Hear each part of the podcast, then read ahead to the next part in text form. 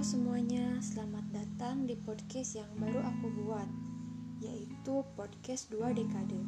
Podcast 2 dekade adalah podcast yang berisi hal-hal menarik dan inspiratif dari pengalaman orang-orang yang berusia 2 dekade, yaitu umur 20 tahun.